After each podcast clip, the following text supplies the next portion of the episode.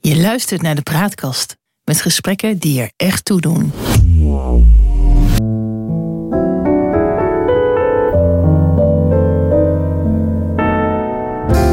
Welkom bij de Praatkast.nl. Dit is een aflevering van het Geheugenpaleis. Mijn naam is John Knerim en samen met Han van der Horst maken we deze podcast. De geschiedenis herhaalt zich nooit, maar rijmen doet hij vaak wel. En in het Geheugenpaleis gebruiken we dat gegeven om dieper in te gaan op de actualiteit. Zo gaan we aan de waan van de dag voorbij en bereiken we de kern van het nieuws. We scheppen orde in de maalstroom van berichten die het zicht op de grote lijn belemmeren. We ontdekken wat werkelijk belangrijk is. En tussen beide blijkt dat de werkelijkheid vaak genoeg elke fantasie te boven gaat. De koning is dood. Leven de koning. Het Verenigd Koninkrijk is in rep en roer vanwege het overlijden van de Queen. En Han, wat me opvalt is de bijkans ja, hysterische reactie van het uh, publiek. Als waren ze een soort van Maria. Hoe verklaar jij deze adoratie. Ja, dat hoort een beetje bij dit soort monarchieën. In Nederland hebben we dat ook, die heiligverklaring van uh, het Koningshuis. Maar als leden van het Koningshuis het dan bijvoorbeeld wagen om een inhoudelijke opmerking te maken, is het huis meteen te klein. Ze zitten opgesloten in een soort ja, persoonlijkheidsverering waar je volgens mij hartstikke gek van wordt. En datzelfde zien we nu in Engeland met de koningin Elisabeth. Uh, de Nederlandse media die deden daar overigens van harte aan mee. In uh, de Volkskrant ging het zelfs over Elisabeth de Kweet. Nou, wat heeft zij gedaan? Zij heeft 70 jaar lang allerlei gebeurtenissen bijgewoond. Ze stond erbij en ze keek ernaar. Dat is namelijk ja. haar constitutionele functie in Engeland. En nou, dat heeft ze heel lang volgehouden. Dat is haar voornaamste verdienste. Ze is daar dan ook nog, is zij eh, gevierd als een soort ideale moeder. Terwijl ze toch haar eh, kinderen naar uiterst onaangename kostscholen heeft gestuurd. Uh, decennia lang heeft geprobeerd uh, Charles zijn ware, zijn ware liefde op een afstand te houden en om die relatie met, uh, met Camilla te saboteren. Hem gepraat in een huwelijk met een meisje waar hij niks gemeen mee had. Geweldige moeder hoor. Ook al zegt hij dan zelf, darling mommy. Maar het viel mij ook op bij verschillende optredens van prins Charles. A, dat hij er heel erg veel zin in heeft, maar B, dat hij soms, bijvoorbeeld toen hij in de auto ging stappen na zijn bezoek aan het parlement nog even met elk van de hooggeplaagdersbekleden een grap maakte waar ze om moest lachen. Ja, dat is ook Charles uh, natuurlijk. Ja. hey, maar toch eventjes. Ik, mijn eerste vraag was, ja, die, die, die adoratie. Het, willen we zo graag in sprookjes geloven met elkaar? Ik of denk zo? het wel, want dat Koningshuis van Engeland... dat heeft nog wel periodes gekend waarbij het zeer gehaat wordt. Hè? Koning George IV, ja. 1820, 1830... die ging het liefst uh, per boot naar zijn bestemmingen toe, want zijn koets werd te veel met stenen en rot fruit bekogeld. ja, dat is een prachtig verhaal. Ja, dat, dat vind ik dan heel bijzonder dat dat dan zo omgeslagen is. Koning Karel I ja. is in 1649 onthoofd. Nadat hij eerst ter dood was veroordeeld in dezelfde zaal waar die, waar die Charles zijn eerste ontmoeting had met het Hoger en het Lagerhuis ze wordt geroemd om haar verdiensten. Maar ik heb er eens over zitten nadenken. En ja, ik kom eigenlijk ook tot dezelfde conclusie als jij. Ja. Ze heeft 70 jaar erbij gestaan en keek ernaar en heeft niks gezegd. Wat voor, wat, wat voor verdiensten moet ik daar nou uit afleiden? Ja, nou ja, dat ze dat heeft volgehouden, zou het jou lukken. Ja, ja. Kom op zeg. Dus het, het niks doen is in dit land of in, Amer in, in het Verenigd Koninkrijk dan al een verdienste. Nou ja, niks Het is doen. toch volstrekt. Ja, het is toch volstrekt overdreven allemaal, die adoratie op deze wijze. Nee, dat is het natuurlijk ook. Het is ook krankzinnig en het is ook eigenlijk een beetje vreed. Ze kregen elke dag een rode doos met de staatsstukken die, die eh, ze moest ondertekenen. Eén keer in de week verscheen de prime minister. En Ja. eh, dat, die traditie die kennen wij in Nederland ook. En dat is duidelijk ontleend aan het Britse Koningshuis. En Winston Churchill zei dat ze het dan voornamelijk over paardenraces hadden. Maar niemand weet of dat echt waar is. Eh, Ja. ja, een koningin, zij, zij is het staatshoofd. Ze symboliseert het, eh, uh, het Verenigd Koninkrijk en het uh, bijbehorende Commonwealth. En ik moet zeggen, haar praktijk lijkt wel wat op haar twee voorgangers. Haar ja. uh, vader George VI en haar grootvader George V. En George V had twee liefhebberijen: postzegels verzamelen en jagen. En dat ja. was verder een brave man. En dat geldt voor George de, de Zesde ook. De omgeving van de kroon van de, van de koning en de koningin, die hebben in deze eeuw voor de schandalen gezorgd. Maar hoe bedoel je de, de, de omgeving? eh, De... de, de, jongere, de jongere prinsen en prinsessen, Ja. die leven Ja. natuurlijk ook in een soort voorgeborgde. Maar tegelijkertijd staat het Koningshuis toch ook gewoon voor ja, het imperialisme, voor een koloniale macht waar we nu niks meer van moeten hebben. Dat is natuurlijk voor ook het, zo. Het, onderdru- eh, het onderdrukken van tientallen eh, landen in de wereld. De, eh, titel is George VI, of, of, of is Charles III, sorry, is Charles III kwijt. En dat Ja. is in 1947 is die titel voorbij verloren gaan, keizer van India. ja, dat was ze ook nog keizerin van koningin India. Victoria is in 1871 door haar geliefde premier Disraeli uitgeroepen tot keizerin van India. Waarom? Omdat ze in Duitsland sinds kort ook een keizer hadden. En toen kon het Verenigd Koninkrijk niet achterblijven. En de indruk die ik ook krijg als ik dat Koningshuis zo in de afgelopen. Nou ja, eigenlijk na de dood van eh, Diana zo eh, beschouw. Dat daar de PR-mensen het voor het zeggen hebben. Dus dat ze heel veel doen en heel veel zeggen. En zich op een bepaalde manier gedragen. Zodanig dat het door het publiek als eh, heel, heel goed eh, eh, gezien wordt. wat wat denk wel- jij daarvan? Ik denk dat dat wel waar is. Dat geldt natuurlijk voor het eh, Oranjehuis ook. Ik denk ook dat men niet altijd even goed luistert. Want wat er met Meghan en Harry is gebeurd... is natuurlijk een PR-ramp van grote omvang. Ja, ja, en wordt ja. alleen maar geëvenaard door de vriendenkring... die prins Andrew blijkt te hebben. Ja, ja, Prins Andrew, dat is eh, de and- een andere zoon van eh, de koningin. Die veroordeeld, eh, althans verdacht werd. tot- het hebben van onvrijwillige seks met een minderjarige Ja. dame. met, in het hele Jeffrey Epstein-casus. ja. Het huis Windsor, sinds Ja. de Eerste Wereldoorlog... maar het huis Hannover Ja. heeft wat dat betreft een rijke traditie. Een rijke traditie van, van wanstaltigheden en over de schreef gaan. en vreemd gaan enzovoorts. Daar was bijvoorbeeld Oh ja. Edward, de oudste zoon van koningin Victoria, eh, een kampioen in. Die had eh, Ja. allemaal maîtresses. Hij was getrouwd met een Deense prinses die Alexandra heette. En dat was een lieve vrouw. Op het sterfbed van Edward heeft ze plaatsgemaakt voor Mrs. Keppel. Dat was zijn laatste maîtresse. Moet ik erbij vertellen dat in de 19e eeuw en daarvoor maîtresses heel normaal waren in koningshuizen. Ja. Ik moet erbij vertellen dat deze koning Edward, die kwam natuurlijk ook al pas op zijn oudste dag op de troon, een voortreffelijke koning is gebleken. Maar voor die Ja. tijd waren er allemaal schandalen. Hè? Hij had bijvoorbeeld de bank gehouden bij een verboden kaartspel, het Baccarat-schandaal. Ja. En Ja. een van de deelnemers aan dat spel werd verdacht van vals spelen. En daar Ja. is toen een civiele rechtszaak van gekomen. Toen moest de prins of Wales als getuige optreden. En dit was sinds 1414 niet meer voorgekomen. Fantastisch verhaal is dat ook weer natuurlijk. Ja. Hey, eventjes terug naar, naar hoe zijn eh, die Windsors nou eigenlijk op de troon gekomen? Want ze zijn eigenlijk maar heel weinig Brits. eh, want ze heten Hannover. Ja, eigenlijk heet de familie Hannover. Ja, hoe, hoe is dat nou gegaan? In Engeland, net als Ja. voor de revoluties in Europa in heel veel andere landen, was het koningschap erfelijk. En dat was zo omdat God dit wilde. En de koningen waren ook verantwoording verschuldigd aan God. Nou, de eerste persoon die een beetje als Engelse koning kan aanduiden, dat is Alfred de Grote. Dan zitten we zo rond het jaar 900. En op een gegeven moment sterft zo'n dynastie uit. En dan gaat rechtens de kroon naar een andere familie die daar op de een of andere manier mee verwant is. Net zoals dat met de erfenissen gaat.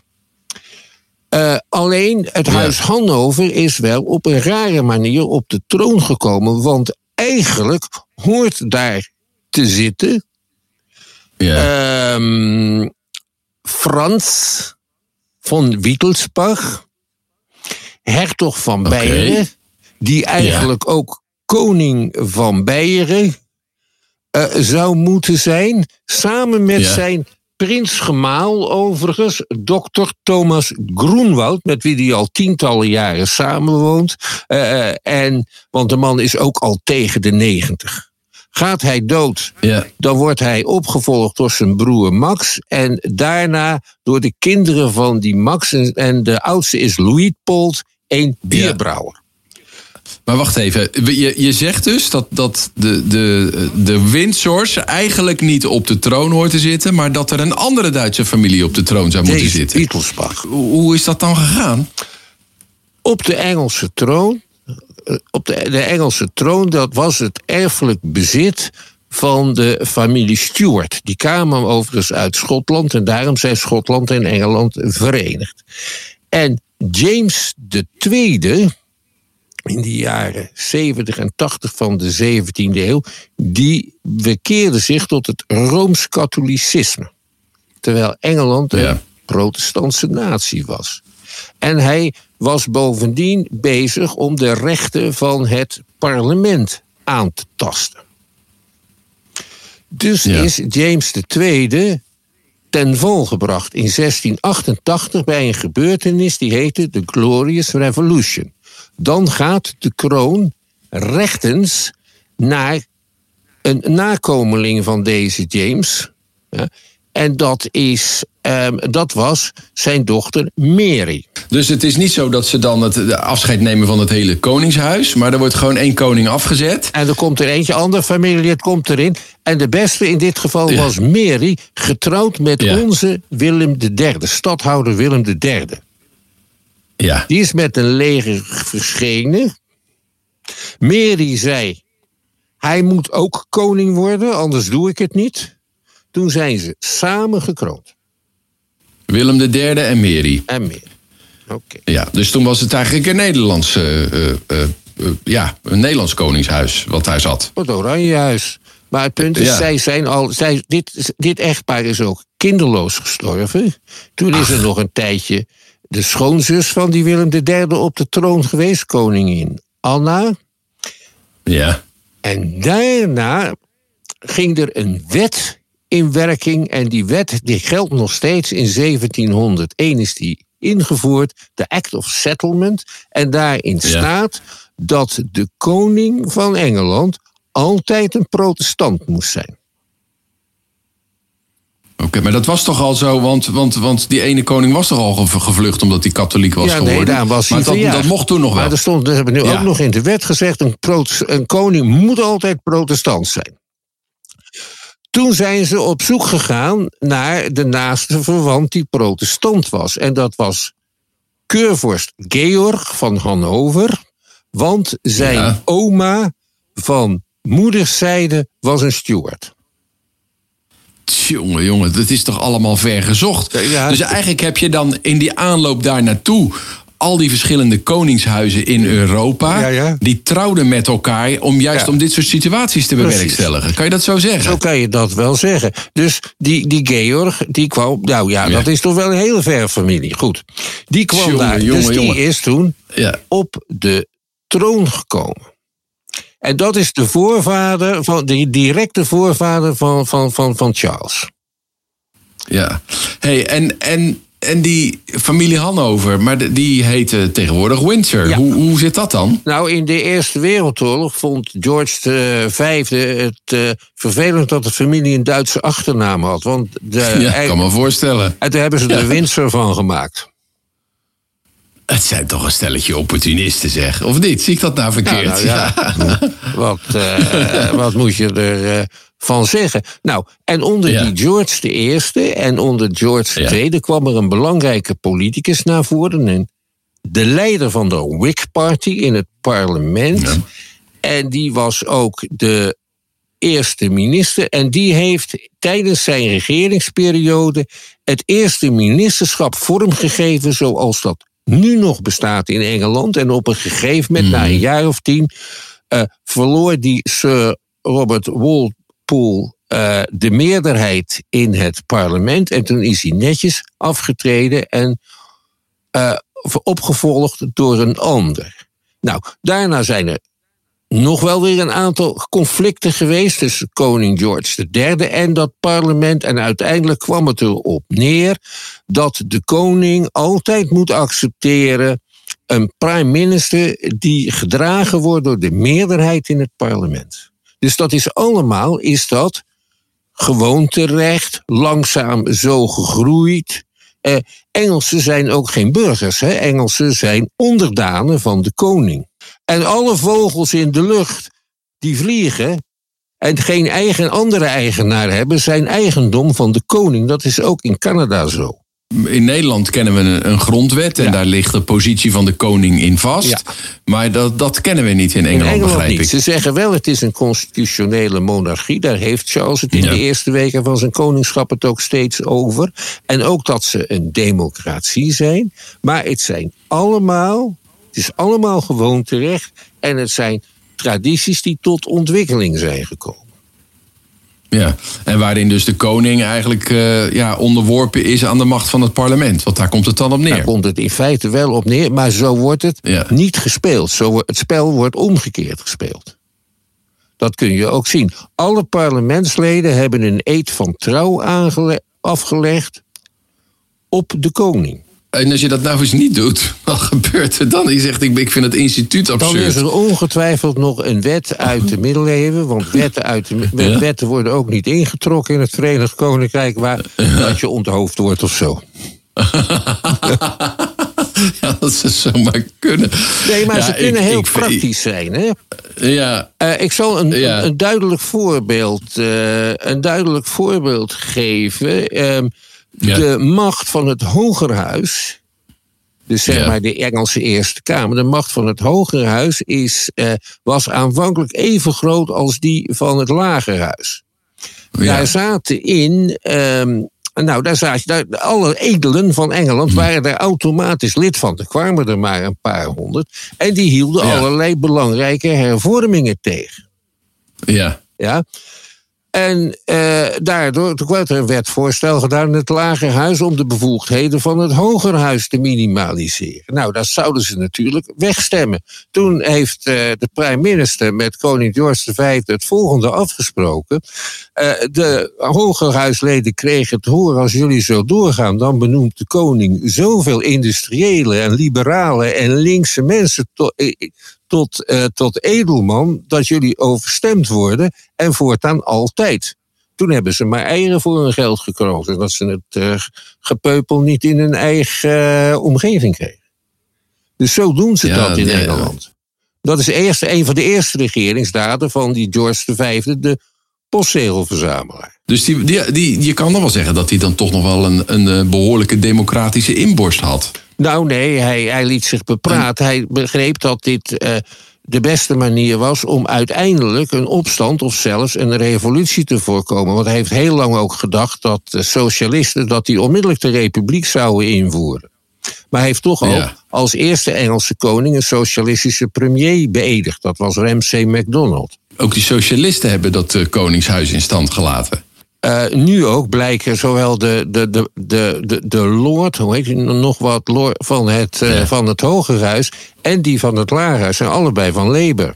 De speakers of de house bedoel je? Nee, ja, dus, ja maar, maar je hebt de speaker ja. of de, maar van allebei de huizen zijn van Labour afkomst. En ja, die, die, lopen toch in prachtige uh, traditionele gewaden rond om de koningdom te kussen een collectieve zinsbegoocheling. Ja. als je er zo van een afstand naar kijkt. Nou, het is, het is en alsof je een spel.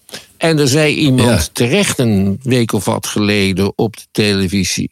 Let wel op, als hij gekroond wordt, gaat de halve wereld daar naar kijken. En reken eens uit ja. wat, dat, wat dat aan PR oplevert. Ja, dat zou je dan nog als een verdienste kunnen beschouwen van, uh, van het Koningshuis. Ja.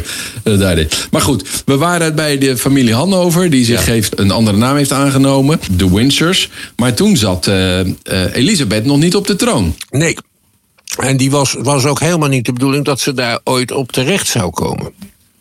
Want? haar vader George was niet de Prince of Wales. Dat was zijn oudere broer Edward. Dus dat was de troonpretendent? Dat was, ja, dat was de troonopvolger.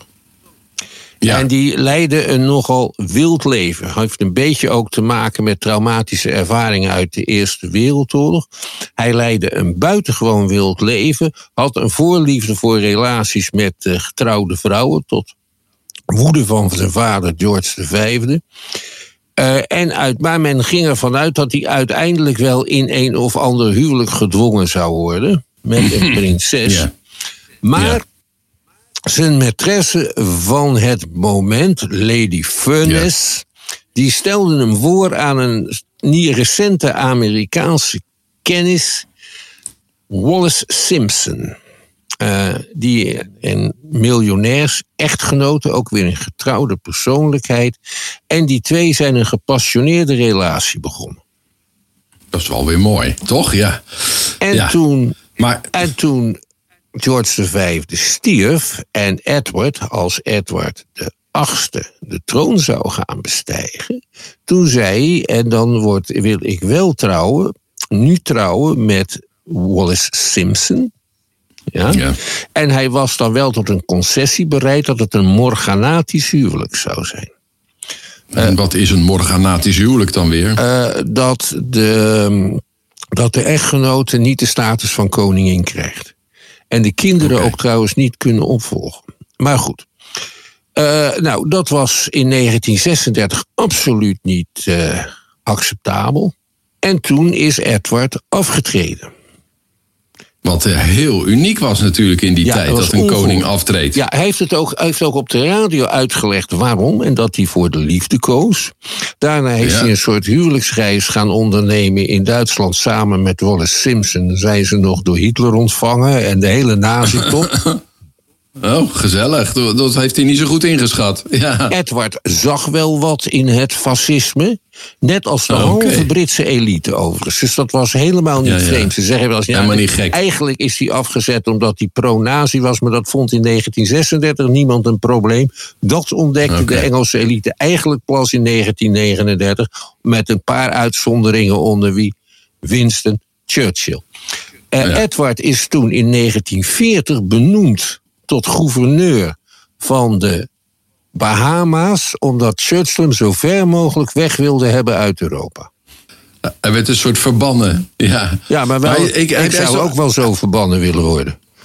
Ja, maar hij is uiteindelijk toch in Parijs terechtgekomen? Ja, uiteindelijk daar is hij ook overleden samen met Wallace. Want bij de familie was hij niet meer zo welkom. Nou, en, en zo is het gekomen dat Elisabeth troonopvolger is geworden. Dus de nummer twee in, in opvolging, dat de vader van uh, uh, Elisabeth, die werd uh, toen koning. Ja. En, en die, die heeft niet zo lang op de troon gezeten. Nou, tot 1952. Hij heeft zich in de oorlog heel dapper gedragen. want hij is heel bewust tijdens de blitz in Buckingham Palace gebleven. Had natuurlijk makkelijk naar Windsor of naar Balmoral kunnen gaan. Nee, hij bleef daar. Hij bleef te midden van de, de oorlogs, de grootste slachtoffers van de, van de oorlog. Dus het was, dat was een zeer gerespecteerde man. Hij heeft zich doodgerookt. Net als zijn vader George V. Dus hij overleed en toen, en toen moest en toen Elisabeth... moest Elisabeth beginnen. Ja, en zij was nog maar uh, heel jong. En nou ja, dat is de afgelopen uh, weken natuurlijk helemaal uitgemolken op uh, allerlei manieren. Maar zou je dan toch niet kunnen zeggen dat ze zich in de loop van de tijd wel een beetje netje, meer netjes zijn gaan gedragen? Vanaf die, vanaf die George Ik denk dat, de, de ja, nou die Edward, hè, die dan een paar ja. acht maanden, die heeft zich heel wild gedragen. Als we gaan kijken naar de andere Edward, de koning van 1901 tot 1910, de oudste zoon van ja. Victoria. Uh, ja. ja. die heeft uh, een wild leven geleid. De meest gehate koning, dat was die George IV. Die probeerde toen hij eindelijk in, 19, in 1820 koning werd, was ook iemand die heel lang moest wachten op de troon omdat zijn vader maar niet doodging, George III. Die zat al wel in het gekkenhuis. En hij was de regent, hè, George IV. Maar het eerste wat hij wou doen toen hij koning werd in 1820 was scheiden van koningin Caroline. Waarom? Zij haatten er. Ze hadden elkaar eigenlijk sinds 1815 al niet meer gezien. En Caroline die, die, die, die was net zo'n zo'n zo'n zo'n ja, feestnummer en vreemdganger als, uh, als George IV zelf. Dus ze had eigenlijk wel gelijk. Maar ja het volk heeft toen voor de koning, koningin gekozen. En daardoor is George IV Ja. buitengewoon gehaat geraakt. En de Times heeft eh, de zijde van het volk gekozen, het dagblad de Times. En dat is daardoor de belangrijkste Engelse krant geworden. George IV is ook de uitvinder, was een vat. Eh, Ja. hij is de uitvinder van de broekomslag.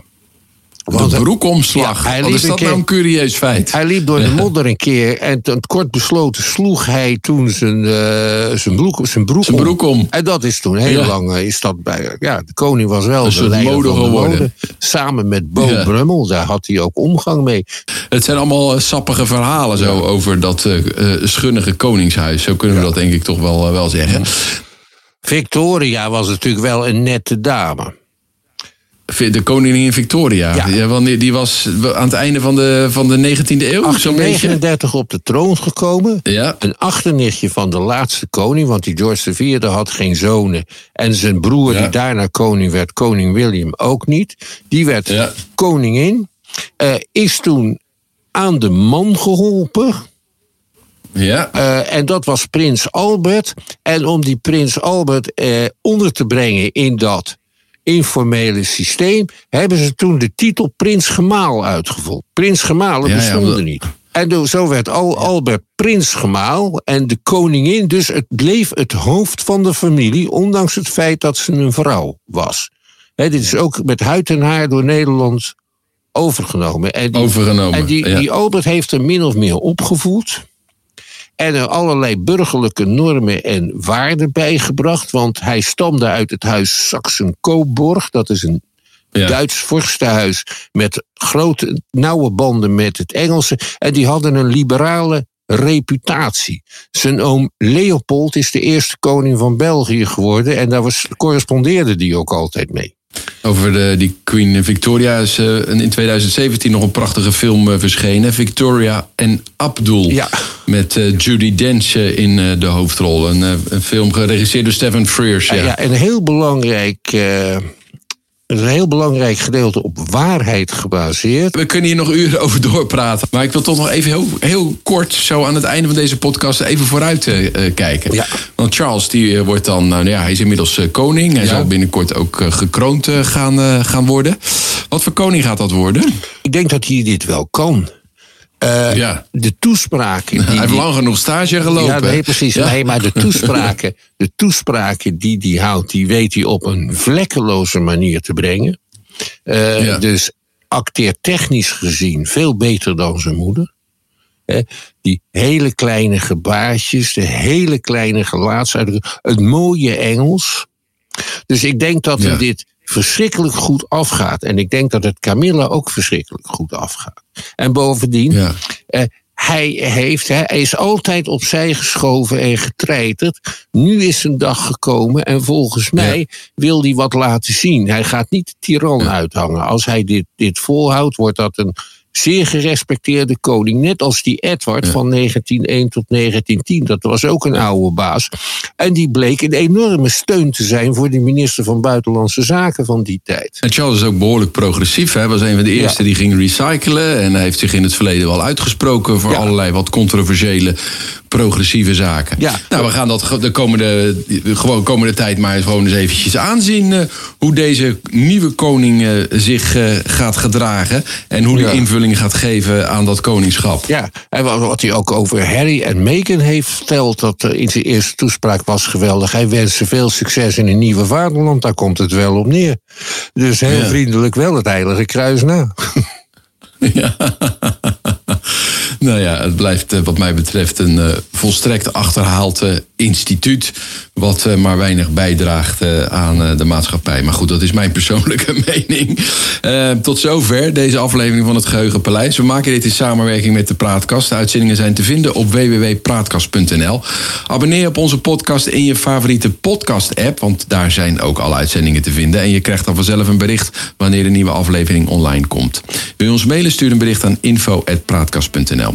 En op de praatkast.nl zijn nog meer podcasts te vinden van de Praatkast. Bijvoorbeeld Nu is Later. En daarin gaat Victor Chevalier in gesprek met eh, mensen. En bespreekt hoe ze geworden zijn eh, wat ze zijn geworden. Ehm, helden in een vakgebied eh, krijgen daarin eh, het woord. En dat zijn vaak ook nog eens bekende mensen. En dat is te beluisteren op uh, de praatkast.nl. Nu is later, zo heet die podcast. Voor nu bedankt voor het luisteren en tot de volgende keer. Wees gelukkig, blijf gezond.